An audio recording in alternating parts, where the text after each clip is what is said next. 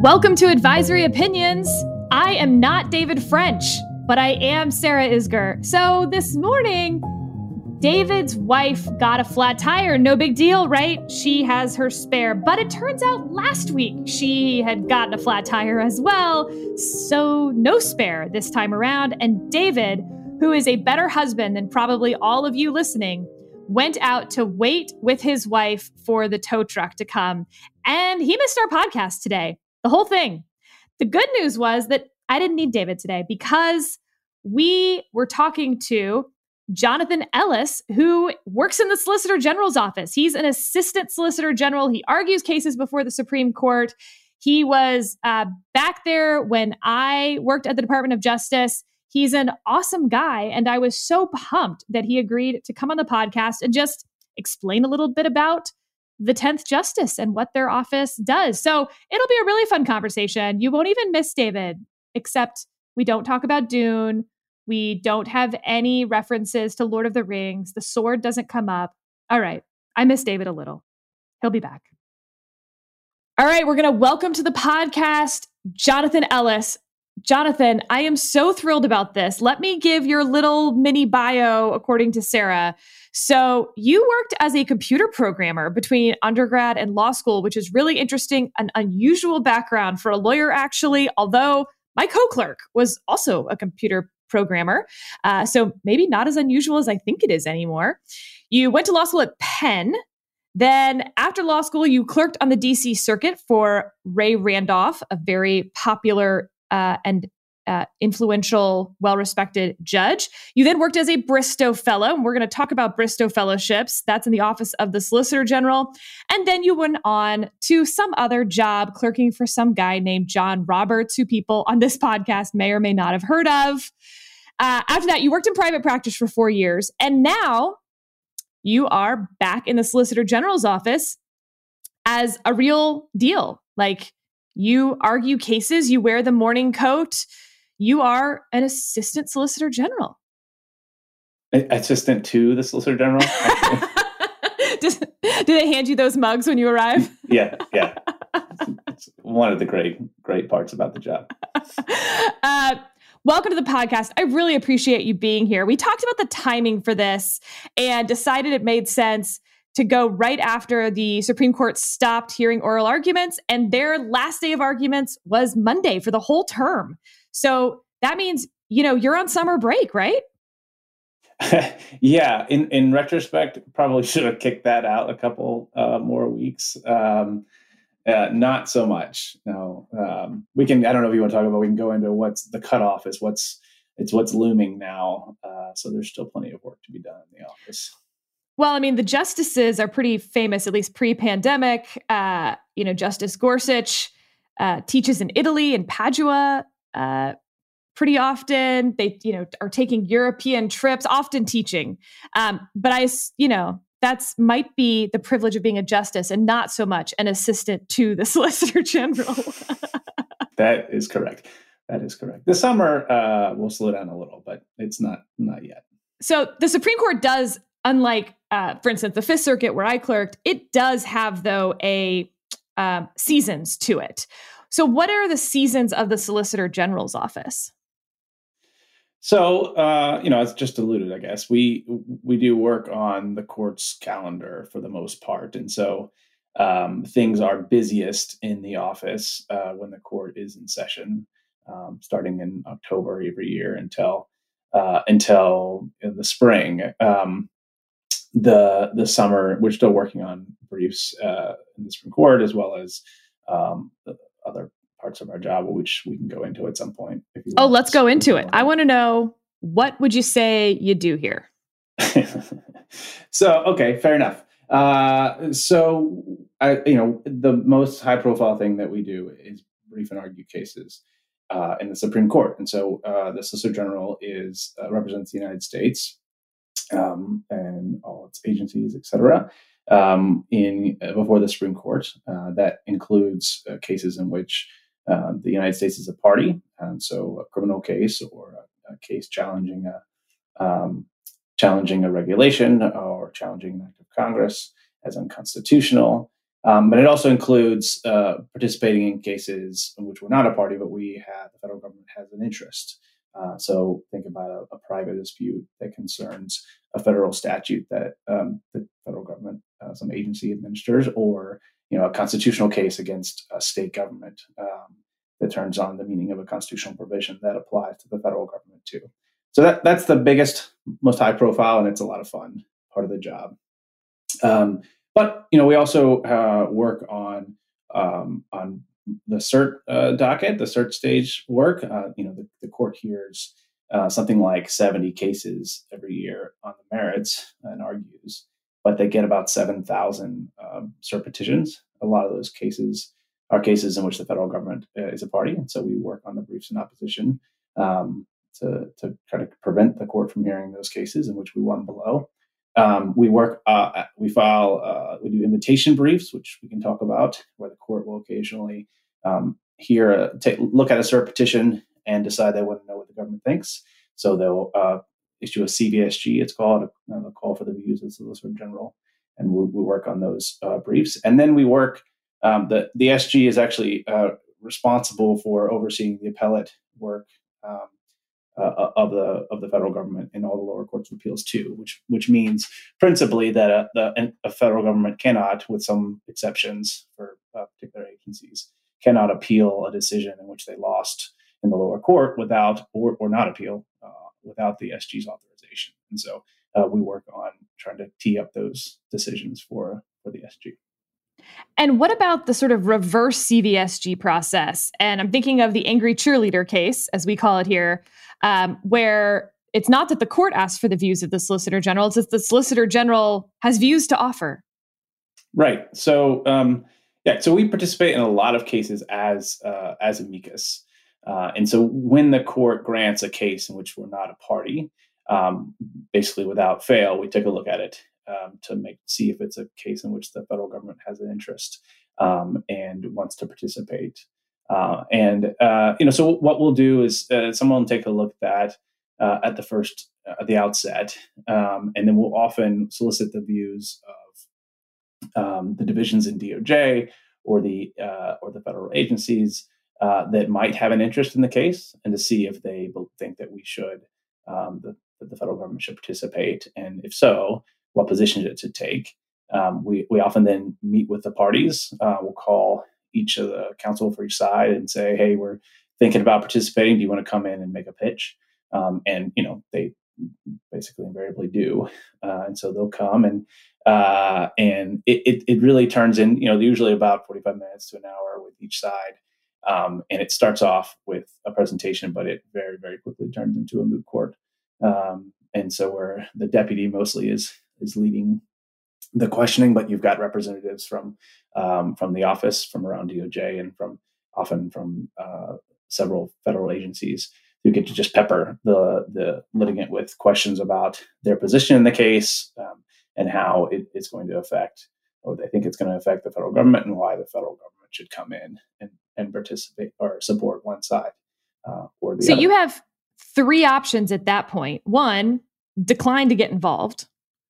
Two, submit a brief. Or three, submit a brief and ask for argument time. What differentiates those last two?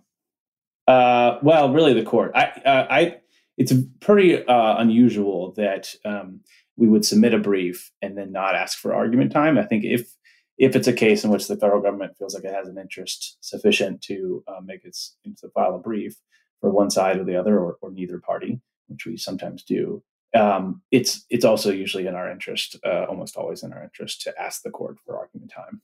Um, and so, you know, we ask for ten minutes is usually what we ask for in a case like that. And uh, the court almost always says yes, but not always.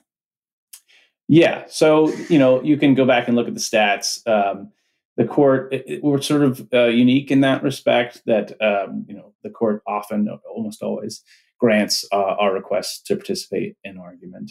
Um, but not always. Uh, I think they denied our request twice this term, which is the first time in a long time. I think they've denied two of them. But they, you know, just every once in a while deny uh, one of our one of our requests, um, which you know throws things a little bit for a loop around here because um, we're all trying the SG is trying to manage everybody's assignments and arguments and that sort of thing. But obviously, it's the court's prerogative, and um, we're happy to participate when they let us.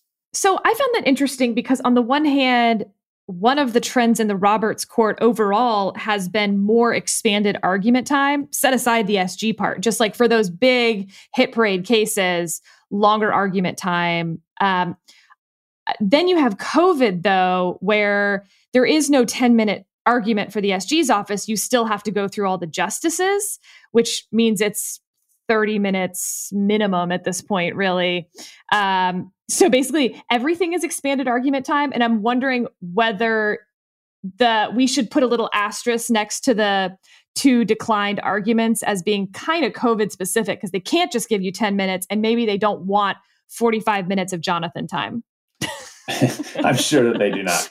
Uh, uh, uh, so you know, that's I hadn't thought about that before. It's true that uh, all of the COVID, almost all the COVID arguments, uh, have been longer, and I don't think anybody has been uh, has been kept to ten minutes um, during during the pandemic or during the telephonic arguments. I, um, so maybe that's related. I, I, my guess is it's not. My guess is they just looked at the case and decided it was one in which the federal government's interest was not um, as strong as, as, as they thought it as it looked as we thought it was, or maybe they thought we couldn't bring as much unique information to bear. They they obviously don't explain these decisions, um, but you know maybe it's related uh, to not wanting to hear. It wouldn't have been me, so the joke's on them. They would have got one of my more uh, competent colleagues, but. Um, well, speaking of which, how do you get assigned specific cases? how do you prepare for oral argument and how many cases a term does an assistant SG expect to argue? Yeah, so um, the assignments are handled. Uh, ultimately, the SGE is responsible for assigning uh, cases, briefs, and arguments. Although the, she works uh, pretty closely with the deputies in, in figuring that out. Um, so e- each of the deputies in our in our office has a sort of substantive docket, and so we've got Eric Feigin, is the criminal deputy. He does uh, basically uh, almost all of the criminal cases uh, that come before the court, as well as supervising the criminal appeals in the And he's courts. relatively new to that position. There had been a criminal deputy for a long, long time, uh, and so Eric, Eric, I mean, people stay in these jobs. yeah, yeah, they do. It's a good gig. I mean, it's a hard gig. Uh, the deputies in our office work amazingly hard. Uh, but it's a good gig. It's fun work and it's important work and yeah, they stay in the role for a, a really long time. All right, so you've got Eric, our new criminal deputy. Yep. Uh, and you, you want me to run through the deputies? Yeah. Yeah. Okay. Uh, so Ed Kneedler, uh, I think he's the longest serving deputy. I'm sure, actually, I'm certain of it. In uh, history, a, like and, just uh, I don't know. No, no, right now, right now, I don't know. I don't know in history. Although he served for he a really be, long time. Yeah, I mean, if you've like, my husband was a Bristow, Kneedler was there. I mean, there's there's no um, I don't know that history, written history, goes back before the time of Kneedler. Yeah, he he he recently uh, celebrated his 40th anniversary at DOJ. Uh, he is amazing uh, institutional knowledge. Um, and, you know, he, will just you'll be talk, chatting about a case, and he and he'll say, "Oh, I think we made this argument in this brief in you know 1981." I uh, I, I, I can't remember the name of the case, but it's it's it, you know he'll say you're not don't ask me why I know this, but I'm I think it's in 482 US, a decision by O'Connor. Uh, to, to look it up. Like, he okay. also looks like a character, like one of the professors from Harry Potter. He has this amazing beard and these little glasses. And like, if you, if I gave you a lineup of humans and said, pick the longest serving deputy SG, I don't think any, it'd be a hundred percent would pick Ed Kneedler. It, I think that's right. That's right. You get a quill. You might know uh, every time you argue at the court, you know, and Ed has enough to you know, to make a new bird. bird. Yeah, yeah, he really does. he really does. I, I think he has the most uh, arguments of any you know active uh, advocate before the court right now. Um, it's pretty amazing. So that's that's Ed. He's got part of the civil docket. Um, Malcolm Stewart uh, has uh, another part of the civil docket. Uh, he's been around for some time, uh, although not as he was an assistant before deputy. Um, so sometimes you'll pull a brief from the files and it's got Ed as the deputy and Malcolm as the assistant. And you're feeling pretty good about what's in there. Um, uh, and then Curtis Gannon is the newest uh, deputy. He came over from OLC. He was an assistant and then he went to OLC and now Um, he's a deputy. He's got a, actually a portion of the civil docket and a portion of the criminal docket. Um, a little bit of it. They're doing some shifting around now um, for that. Gonna, and then I'm going to tell a story about Curtis real quick because Curtis is uh, falls into that uh, very small group of people. Like I can only think of one other person right now who falls into this group for me of best humans on the planet. Like if there's a meteor and we only get to save two people, I already have my votes, and Curtis is one of them. Uh, he is he's a Jones clerk, so he comes from my clerk family, and uh, he is just one of the kindest, most thoughtful, generous, um, lovely people and he's fun and i mean he's the geekiest wonderful person. Uh, but here's the fun story. So after comey is fired rod kind of goes into this um, hole in the in the deputy's office at doj those next few days and he's just he's in the office till like one or two in the morning. I wait him out and watch him leave most of those nights just to see if he needs anything wants to tell me what's going on. He does not. He's a hard pass on that. Um, but like you know you still like there's still like a rhythm to what's going on. And then um, one night he truly like ha- did not leave his office the whole time. I tried waiting him out and couldn't. He just hadn't left. And i was like i gotta go to sleep. This is bonkers and so I got into work very early the next morning, like probably um, you know, 7, 7:30. And I called up to Curtis's office and I said, um, Curtis, I need to know every way that you can appoint a special counsel under the regs. I need to be able to explain it to reporters. Uh, and because we don't know how this is going to get done, we just got to prepare as many ways as possible. I'm coming up in 30 minutes. And like, God bless Curtis. Um, he he sat there with all the books opened and tabbed, and like what he's able to do in 30 minutes is a little shocking. Um, and so by the time Rod actually told anyone that we were appointing a special counsel, we were already incredibly well prepared to explain the regulations, the DOJ regulations under which it was done. And the only way that happens is by having someone like Curtis who like doesn't blink, doesn't ask questions, and already knows exactly where to look and like pulls that book off of his shelf. So I was so thrilled when he moved over to the Solicitor General's office. He isn't he's an asset to anyone um, in any team. So yay, That's true. Curtis. That's true. Yep, yep. And so in that respect, he fits in very well with all the rest of the deputies who are uh, just amazing, amazing lawyers. Um, and you know, it, it, it is a benefit to the United States that they they are there and that they stick around uh, for so long. Um, and then I guess the, so. The last deputy, uh, just to round it out, uh, right now uh, is Elizabeth Prelogar, who is um, is the principal deputy uh, and acting solicitor general. Uh, so the most recent addition to the office, but she was an assistant before. Actually, she was an assistant when I started, um, so also returned to the office. It's been good to have her back. Yeah, we don't have a nomination for solicitor general yet. No, we don't. No, some eager folks around my office uh, wanting to find out who that who that might be. Um, it's you! Congrats! I if someone's taken money on that bet, uh, let me in. um, all right, so they're assigning the cases, but are you, you know, are you basically a grab bag? Like you could get criminal or civil. Um, how do the assistants yeah. get lined yeah. up?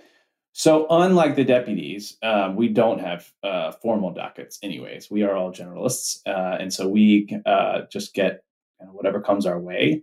Uh, and so, uh, you know, what that means is it's signed largely by uh, at least the cases, the briefs are assigned largely by availability. Um, although you do sort of over time develop sort of baby dockets, um, and so you know you do a case about um, done a bunch of cases about about the the patent trial and appellate uh, board. Uh, and, uh, and, and I've done because you were a computer guy. Uh, no, I think because one just landed on my desk one day, and wow, um, and so I keep doing them. Um, God, who has the FERC baby and, docket? Ew. uh, yeah, I don't. I don't know. Actually, I actually just I just finished working on a FERC case, but um, Ugh, or ERISA. Uh, so maybe I'm maybe like, I'm developing one. Ooh, I have a piece of the ERISA docket, and actually, I I like it. It's kind of it's fun. I like ERISA. I didn't well, like know, it before, but now that I've done it, once you like dig in to a case, you know, and you get all wrapped around it. It, it can all be fun. That's why I'm a appellate lawyer. I like to do you know basically anything, and I find most hard legal questions fun once you dig in. Um, that's sort of the thesis of this whole podcast, I guess, is like once you dig in, there is nerdery and joy to be found. Okay, so how many cases do you argue a term? So uh, there's a pretty strong tradition that your first um, your first term in the office as an assistant, you get one argument and only one argument, and then after that, uh, they're assigned. The arguments are assigned by seniority, uh, like most things uh, in the office, and so. Um, and so what that means in practice is that most non first year assistants get two every year, uh, and then a handful uh, typically get three. This year's a little bit strange because they had to move a bunch of arguments uh, over from the spring uh, that they got canceled in April and, uh, or March and April. Um, and, and so there's the numbers are pretty low this year, but that's generally what you can expect. And then the SG and deputies tend to do one per sitting, correct? No, not one per sitting. The deputies tend to do four. Um, in a Sorry, year. I didn't mean per term. I meant like per uh, like oral argument sitting. Right. So yeah, but so the deputies only do four. So there's there are more than four sittings. They typically do about. Got it. Got it. Term. Um, the SG will often do uh, one a sitting, but but not always. Um, and you know, the, the, it, it kind of some of it depends on. Uh, there are cases that are sort of SG cases like that. You know, when when the Obamacare case comes up, uh, one of you know, or one of the one of the biggies that's got to be on the front of the New York Times. You know, you're like, well, that's an SG. And there are cases that are deputy arguments, and then there are cases that are like obviously assistant arguments. Not, As we mentioned, FERC, just... ERISA, copyright, patent. the sexy cases. Although Google v Oracle, that was a that was a Malcolm argument. Um, that uh, is a biggie. Um, that was a biggie. Yeah. Okay, so uh, it is very famous that the Solicitor General, I mean, speaking of traditions, right? Like there's a closet full of kind of gross morning suits. Uh, like they're, um, how to describe it? If you have not been to uh, a, a wedding where the bride and groom insisted on this sort of thing, this is tails. They are gray, pinstriped, tails, and the pants are kind of weird, actually, frankly, uh, in my opinion. Um, the, the suit coats I can kind of get on board with. The pants are very strange to me. Yeah, it's ridiculous looking outfit. Um, uh, uh, I mean, it's great. I like to do it. I love the tradition. Um, there's really something special about getting to put it on and standing in front of the Supreme Court uh, when we stand. When we stand. Um, in representing the United States, but the outfit is sort of ridiculous. Um, after you, uh, do you after my first argument? Uh, oh, sorry. After my first argument, I I um I was stood on the on the steps uh, of the court uh, with my wife, you know, and took a picture, and my wife posted it on Facebook, and then she had to like very quickly write in the comments that no, that's not the outfit Jonathan chose as the one he thought he should wear uh, when he argued before the Supreme Court. Best you know, represents like, wow. his personality.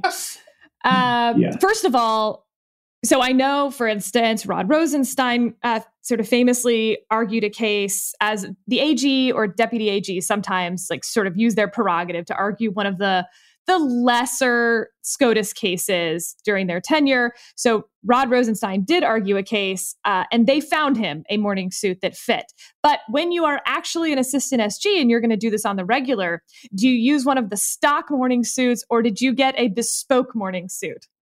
Uh, neither. It turns out uh, that uh, Charles Tyrwhitt, I think is how you say that place. Um, I don't know if I'm, I didn't mean to put a plug in, except that it's the only place I know uh, around here where you can buy off the rack morning uh, morning coat. So uh, I think all of the newest assistants that have joined, at least since I joined, almost all of them wear bought, bought, their morning coat from um, from Charles Tyrwhitt. And during COVID, we can't see you. The justices can't see you. This is all telephonic. And you're still wearing it. Yes, we are.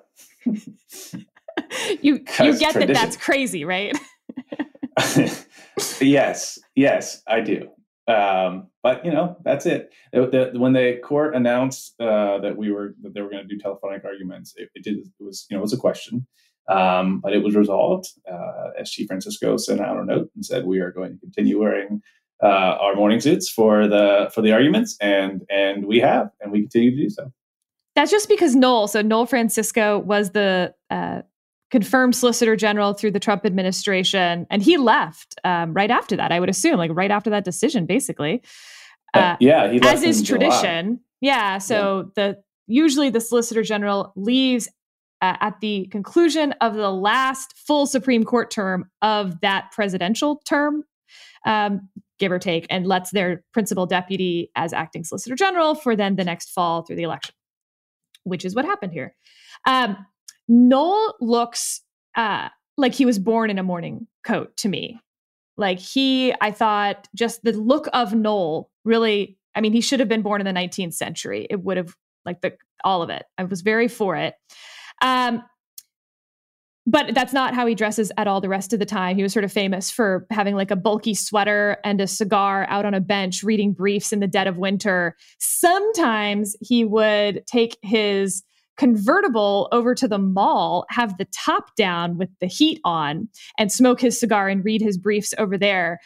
It was um, it was like a, a thing that I would tell you know the law clerks or interns that if you wander around the building, um, occasionally you'll just like bump into the solicitor general. So you never know, and always be polite, especially if that person is stacked with papers and briefs. can I can I tell a, a, an embarrassing story uh, about about uh, Noel and his? It's been embarrassing to me, not Noel, uh, about his penchant for reading briefs in his in his convertible.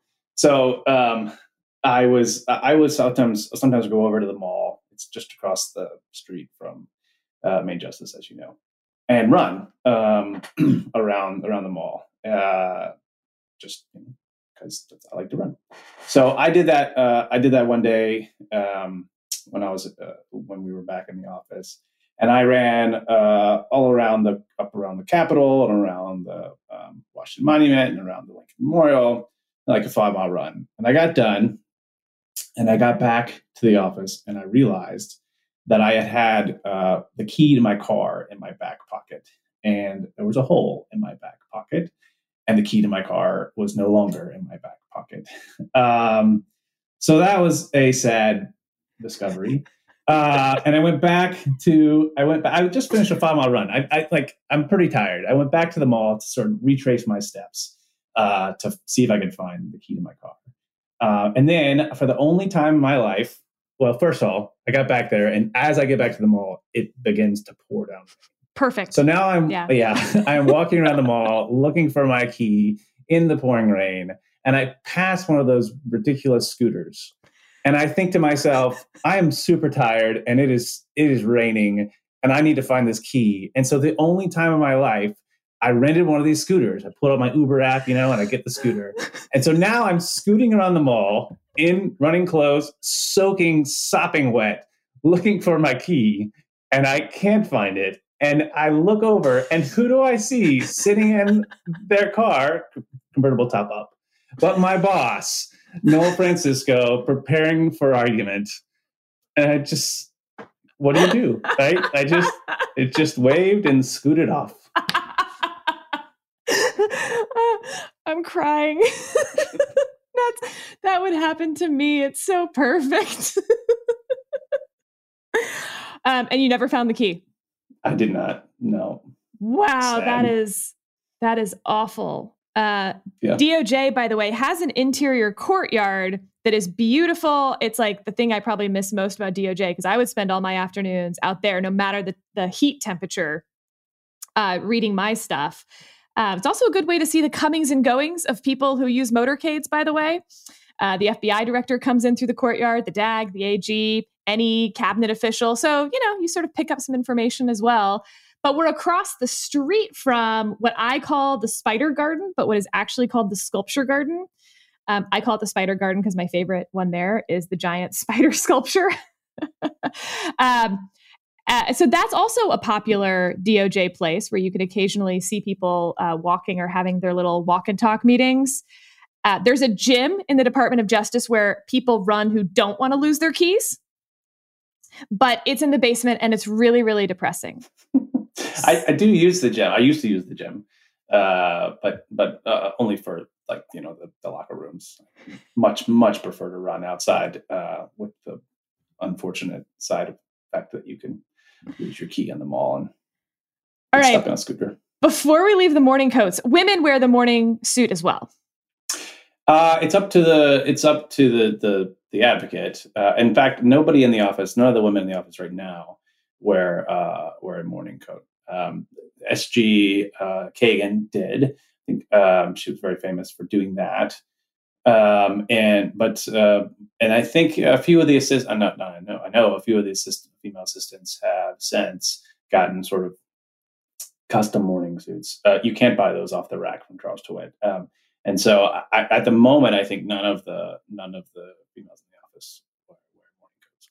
Just another example of discrimination in the legal practice that you can't buy off the rack morning coats from a place called Charles Tyrwhitt. Very narrow discrimination. But yes, Uh, do you know where the tra- when the tradition started? I don't. No, I probably should. I mean, it's interesting only because the uh, Department of Justice, as we know it now, didn't really exist in the 19th century. And so it's not actually like this carry on from like, oh, the Civil War times. Like it's almost certainly not. The position of the Solicitor General is, you know, relatively new in the scope of human history, but like even in the scope of American government, it's relatively new. Um, so that's sort of that's that's interesting. It does remind me of the you know one of the great Thirty Rock lines uh, where it's after you know Liz Lemon walks in uh, after work and Alec Baldwin is wearing a tux and she's like, "Why are you wearing a tux?" And he goes, "It's after six, Lemon. I'm not a farmer." so maybe that's what's going on. Y'all just want to keep it keep it fancy. I mean, it's a it's a formal kind of office. It is a formal office for sure. I would argue that the office of the Solicitor General is more beautiful than the office of the Attorney General or Deputy Attorney General. I have not spent as much time in the in those two offices, other offices. Although I think the office of the Solicitor General right now uh, it used to be the office of the AG. I'm, I might be wrong about that, but I think it think it was at one time. So maybe that explains. Gosh, all these offices have moved. The now the office of the Assistant Attorney General for Civil Rights used to be the office of the FBI Director. That's a big deal. And like when they shoot movies and stuff, everyone wants to come see that office, which by the way, like oddly, my office uh, handles those things. My former office, the Office of Public Affairs. We don't get many movie requests, but when we do, boy, am I there for it. Back to business. So, uh, the Department of Justice is this odd hybrid between uh, political appointees and civil servants. You know, throughout the government, that's true, but most other departments are policy making. But the Department of Justice has a policy role, but it also has this very non political role. And there are political um, SG positions and the, well, the Solicitor General and the Principal Deputy Solicitor General. And then there are civil solicitor general positions, which you are, your career. Mm-hmm. The solicitor general is known as the 10th justice. You know, the the sort of point being there are nine justices to the Supreme Court. They're all a really big deal. And then there's a 10th justice, and it's the solicitor general because that person is so trusted and involved in the Supreme Court's docket. I guess I'm just sort of curious how you think the solicitor general's office maintains credibility through political appointees, through administrations. Um, it's always sort of the 10th justice, the solicitor general's office, regardless of who's occupying it. Yeah. So, I mean, first off, we don't we don't use that term, the 10th justice, and I'm familiar with it. But it's not as if uh, it's not as if anybody in the office uh, is, you know, in- including the SG herself, is uh, is thinking of herself as uh, as the 10th justice. No, you have the Um, mug that says assistant to the solicitor general, and she has the mug that That's says correct. 10th justice. That's um, so, but- you know, you're, I, we've already talked about the amicus uh, participation. The court often lets us participate in amicus and calls for the views of of the Solicitor General. There are sort of unique perks. Um, you know, there's the office. The Solicitor General actually has an office in the court, um, which is nice, where we can go and um, uh, and hang out during argument if we're not going to be in the courtroom. They pipe the audio in. We can go there before argument, that sort of thing. Um, and uh, and then you know the the the court just recognizes that, you know, every new SG is introduced to the court. If you look through the pages of the of the U.S. report, uh, you'll see at the beginning when the new SG is is uh, appointed, confirmed. Um, so, you know, to, to your question though, you know, how does the court uh, or the, the office maintain credibility? I, I think, you know, in, part it is because uh, there's there's some level of, of deference given to our office because uh, you know in the same uh, coordinate branch of the same government, and so it's not you know sort of unusual for the court to look to uh, to the representative of the executive branch and give some deference and respect uh, to that person uh, and that person's office.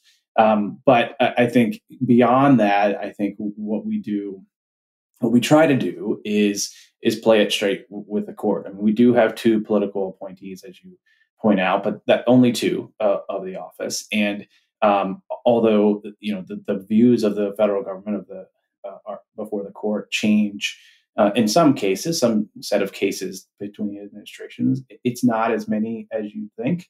Um, you know, sort of like uh, the the public perception of the Supreme Court is that all their decisions are five four and then these big monster divisive things, and that's not that's not the truth. And it's similar for uh, for the federal government. The position of the federal government in most cases it doesn't change drastically, if at all, between administrations and then regardless of you know so what our bottom line is um, the briefs that uh, that we write we try to be uh, as sort of honest and accurate as we can. And so uh, our, our, briefs have gray covers unlike you know all the other briefs that get filed with the court have these like color coded um, rules for the color and the federal government just to, gets to file and does file all its brief with gray uh, covers. And and it sort of sort of reflects the inside of the brief too um, is that we're just here with a straight man. Uh, and so if you want to hear and read uh, uh, a straight, unbiased accounting of the facts of a case, um, pick up the gray brief. That's that's sort of our goal.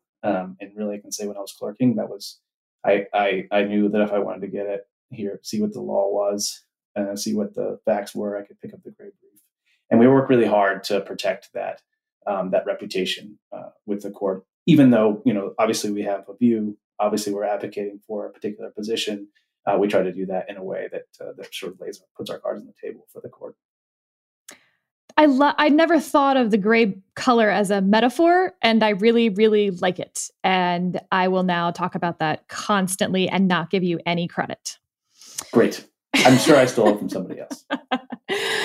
uh, all right. So when you think of the social scene in DC, the most coveted tickets for politicos in the city are at the White House. It's the Easter egg roll. It's the 4th of July and watching the fireworks from the the lawn of the White House. But if you're a lawyer, the most coveted ticket all year round is the Christmas party at the Solicitor General's office. There aren't really decorations exactly, and it's mostly hanging out in the big marble hallways that you know, are there all the time anyway. But it's a bit of a who's who of DC, you know, appellate world. Um, to tell my embarrassing story, Justice Kavanaugh was there uh, after he had been confirmed. And all of the reporters, uh, you know, wanted to meet him. And so I was doing a little intro to Justice Kavanaugh. And I was um, standing, sort of leaning, whatever, against one of the trash cans. And it's not like one of those like party trash cans. It's like a tin rounded top flippy door trash can. Um, and in doing I know that trash can. You know that trash can. in doing so, um, while leaning and trying to act really nonchalant, like I just, of course, talk to justices all the time to impress my reporters because, you know, them thinking I have access to everyone in the universe is good for me uh, and makes them not try to go get leaks in the department. Um, anyway, leaning against there, I dropped. I, I was holding a phone number and I dropped instead my phone, the phone number, and the napkin that I had actually tried to throw away, all in the trash can. So while facing Justice Kavanaugh, trying to make conversation, which also, well, I'm trying to dig through the trash can to get my phone back out. And so I'm not paying attention to what I'm saying and in, and say basically ask whether he thought that um, Matt Damon was like good looking enough to play him on Saturday Night Live. It was so, I was so awkward. It was so awkward, Jonathan. It was really bad. Um, but it raises an important question. Yeah, you guys live a fairly cloistered life in some respects, but nothing compared to the Supreme Court justices. How often are you socializing with, you know, clerks of the court or Supreme Court justices? Um, or is the Christmas party a true one off? Uh, it's, it's mostly a one off. Yeah. Uh, yeah. I mean, it's, we, um, most of interaction with the justices uh, are is at the lectern. Um, uh, we do occasionally run into them at the Christmas party, although to be, you know, to be fair, they are not there to see us, uh, and so um, uh, I will occasionally say hello to uh, to the justices that I that I know, um, but that's about it. Um, and then there's the clerk reunion. So you know, you mentioned at the top that I clerked for the chief justice, and so we pre-COVID we were having we had annual uh, reunions and get to go and um, and catch up with the chief at those and um, uh, and and with uh, with our fellow clerks. But that that's about it. It's not like we're we're hanging out uh, at the court with the justices or the clerks or their or at you know at their home on the weekends. Like uh, where are the Chiefs clerk reunions? They're at the court. Uh, so we go and um, they usually have uh, both of the uh, the East and West conference rooms, not the not the conference room where the justices meet, but the, the more the places where they host gatherings at the court. And we'll get to have a sit down dinner, and uh, the the clerks uh, from that year have to put on a skit, which is uh, which is amusing to the rest of us and terrifying to them. Um, and then uh, we get to catch up with friends and and spend a few minutes. Uh, the chief is always really good to walk around each of the tables and sit down and and catch up with folks there. And so it's a, it's a good time there's a lot of um, skidding at the Supreme Court. So you'll have it's sort of famous. There's like a Thursday happy hour that you know chambers will um, trade off hosting. That's like sort of the main sort of regular socialization. But then at the end of the term, there is a skit. And then, like, I'm just finding out about this, you know, traditional chief skit. Um, like, so those poor clerks have to do like two skits a year. Uh, they do, yeah, yeah um, and the and the happy hours. I don't know if you, so the, the there's the actual happy hour, but then um, if your chambers is in charge of the happy hour of the week, you also have to do the invitation, which itself can kind of turn into uh, a skit. Um, I will, out of respect for my co-clerks, I will not go into great detail about the skits uh, or the invitations th- that we did uh, while I was there. Suffice to say, uh, after one of them, Justice Kagan dropped by my office just kind of stuck her head in and said, Saw your invitation, keep your day job. Which I took to be a compliment because I my day job was writing pool memos for her. So that seemed like, you know, yeah, I mean, I you could have been. It could have been a really good me. invitation, and what she was saying was, oh, "This was you were so good at this, but you're like exceptional. Like you're the best who's ever written a pool memo. Maybe, maybe. yeah, it's possible. It's it's it's that's that's, that's one of the interpretations. Yeah, yeah. yeah. In sort of a you know a textualist analysis, I think both are equally plausible, just on the text at least. Which is how Justice Kagan Justice Kagan would have me. That's right. uh, all right. Last question. Um, did you? So I published a piece about serial clerks did you happen to see my thesis in this? I, I have to say that I saw that you published a piece about serial clerks. Let me give you not dug in. Let me give you the the Cliff's notes here. Basically, uh, 1995, OT 95, was the last time anyone clerked on the court without a previous clerkship under their belt. Since then, you've always had at least one clerkship. It's almost always a circuit court clerkship. There have been, I think, two exceptions where um, someone came from a state Supreme Court.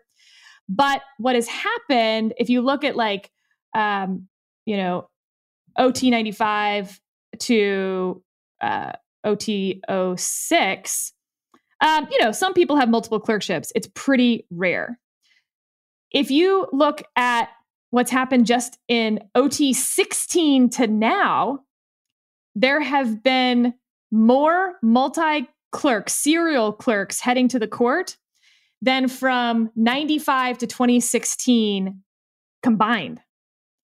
Um, it's it's crazy. And so my thesis was that first of all, by doing so, you're limiting the number of people who have federal clerkships. Uh, there's you know that's not an expanding pie. The pie is only so big, and so if someone's taking two of them, and a lot of people are taking two of them, then all of a sudden you have fewer people having that opportunity, and that by doing so, you are further pushing um, into the likelihood that they're going to come from elite schools, wealthy backgrounds, if they can afford to clerk for that long and move around the country. And most importantly, to my point, it's much harder for women who have to consider, you know, you graduate law school at 25. It's sort of the beginning of your childbearing years, and you've got to think about partnership track and everything else. So I ask all of, I tell you all of that, not to ask about serial clerking. I'm not going to, you know, ask for your opinion on that, but I get a lot of phone calls from people asking whether clerking is worth it. You clerked at the DC Circuit, you clerked at the Supreme Court, you had a Bristow Fellowship, which I hope you'll talk about a little as sort of a quasi clerkship. If y'all are the 10th justice, a Bristow Fellowship is the 10th clerkship as well. Um, is it is it worth it? Uh, yeah, definitely. I mean, uh, uh, I think if you want to do litigation, certainly if you want to do appellate work, but I think if you want to do litigation, it's a pretty easy call if you can make it work financially. Um, you know, it's uh, you're right that it's not it's not nothing uh, to give up if you're if the alternative is to go um, work at a law firm, a private law firm where uh, they pay you know sort of ridiculous salary sometimes. Do you know what the new um, like what the starting for a first year lawyer is right now at like the top toppy tippy top firms? No, I don't. I'm sort of terrified to know how much higher it is than my salary. Yeah, 190. Yeah, yeah. Okay. it's okay. It's all right. Uh, Brush it off, Jonathan. Out of law school. Brush it it's cool. Uh, and then, of course, the bonuses from the Supreme Court. If you're a Supreme Court clerk who goes to a firm, those are at 400 right now. Yeah, that's gone up a lot. Fat. I mean that that's way higher than. Uh, I mean, I, I, was paid more than I was worth when I uh, when I joined Latham, but uh, that's gone up real fast.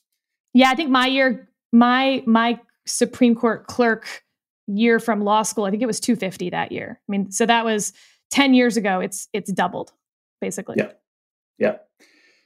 Um, so yeah, I, I, but I, yeah, I do think it's it's worth it. I mean, the experience uh, working for a judge, uh, you know, I've done the, I did Court of Appeals and Supreme Court, as you noted, um, and both were amazing experiences. Um, I worked for two really great uh, judges and and people, um, and I learned a ton uh, while I was there. I learned a lot about the law. I learned a lot about how judges reach their decisions, and I and I learned a ton about how to write um, which is what I do for a living. So, um, you know, I, I, do think it was it was well worth the investment. You, you recoup a little bit of it. Um, it when you go if you go to a firm, you get paid a bonus. Um, the Supreme Court bonus is is you know it's very large, um, but you also get a bonus. Um, even most firms pay a bonus to any clerk, um, court of appeals or district court. Yes, although uh, just to be bonus. clear, it's four hundred thousand dollars if you're coming from the Supreme Court. It's drumroll fifty thousand dollars if you're coming from any other court. yeah, yeah, but that's not nothing either. That's a good chunk of change. Uh, help pay off your help pay off your loan. So I mean, you're not going to make it up. The, the bonus is, I mean, it's not going to make up the money that you lost if you had just gone into private practice. But I do think it's worth a worthwhile investment. Um, and you also, you know, you create bonds with the judges, and you create bonds with the clerks that will follow you for the rest of your career and uh, are both you know just personally um, uh, fulfilling but also professionally helpful. Talk about your fellowships at the supreme at, at the solicitor general's office. Yeah so i did um, i did the Bristow fellowship as you know that's a one year fellowship um, for recent law grads it's usually um, folks who have just come off of a court of appeals clerkship um, we have five of those in the office and um, and they work uh, with us uh, on all the things that I mentioned uh, that we do. So they help uh, research mostly um, and help us prepare for uh, for for oral argument. Um, you know, occasionally, we'll, if we can carve off uh, a section of a brief to have a Bristow write a, a first draft, we'll do that too. Um, but they also work on the appeal authorizations, on helping the SG um, figure out whether to authorize an appeal, and, and, in that process, they play the exact. They don't just they don't help us. They just play the role of an assistant in that process that, that works on briefs and opposition.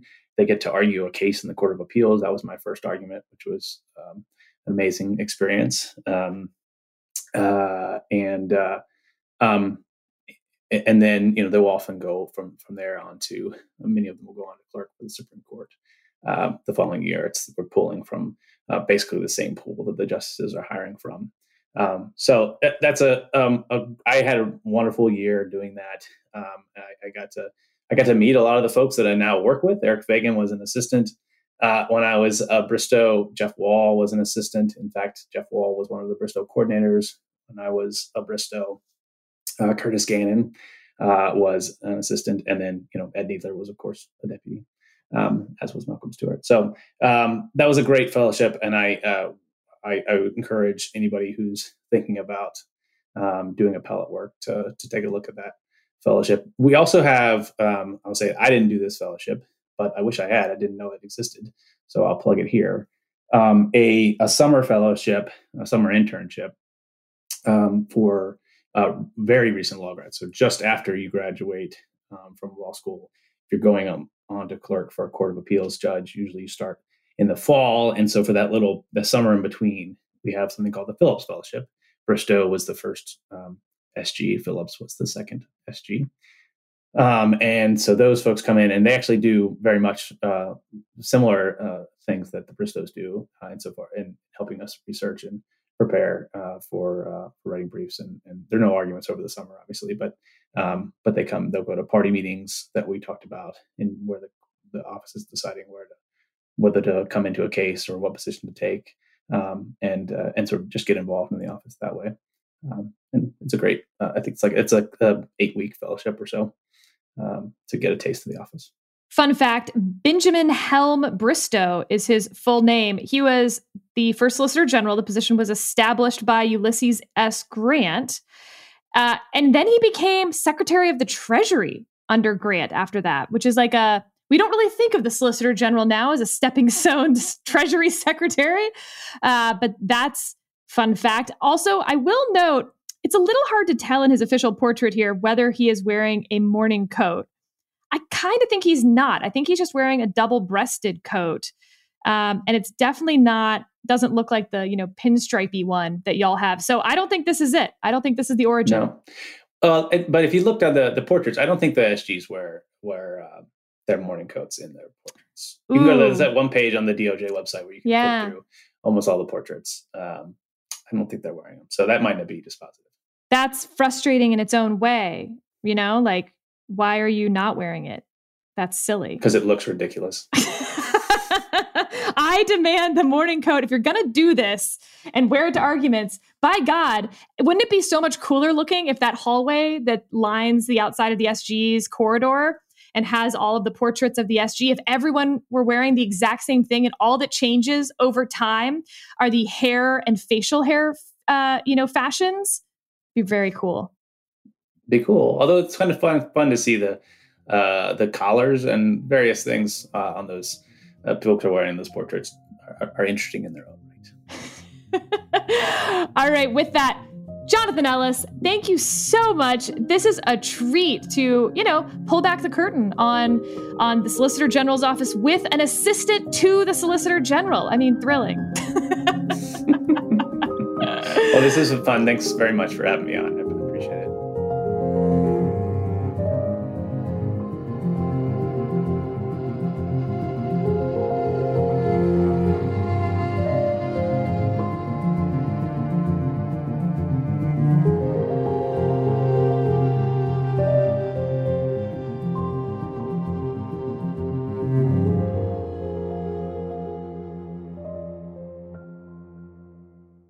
Take a quick break to hear from our sponsor today, Aura. Ready to win Mother's Day and cement your reputation as the best gift giver in the family? Give the moms in your life an Aura digital picture frame preloaded with decades of family photos. She'll love looking back on your childhood memories and seeing what you're up to today. Even better, with unlimited storage and an easy to use app, you can keep updating mom's frame with new photos. So it's the gift that keeps on giving. And to be clear, every mom in my life has this frame. Every mom I've ever heard of has this frame. This is my go to gift. My parents love it. I upload photos all the time. I'm just like bored watching TV at the end of the night. I'll hop on the app and put up the photos from the day. It's really easy. Right now, Aura has a great deal for Mother's Day. Listeners can save on the perfect gift by visiting auraframes.com to get $30 off, plus free shipping on their best selling frame. That's A U R A frames.com. Use code advisory at checkout to save. Terms and conditions apply.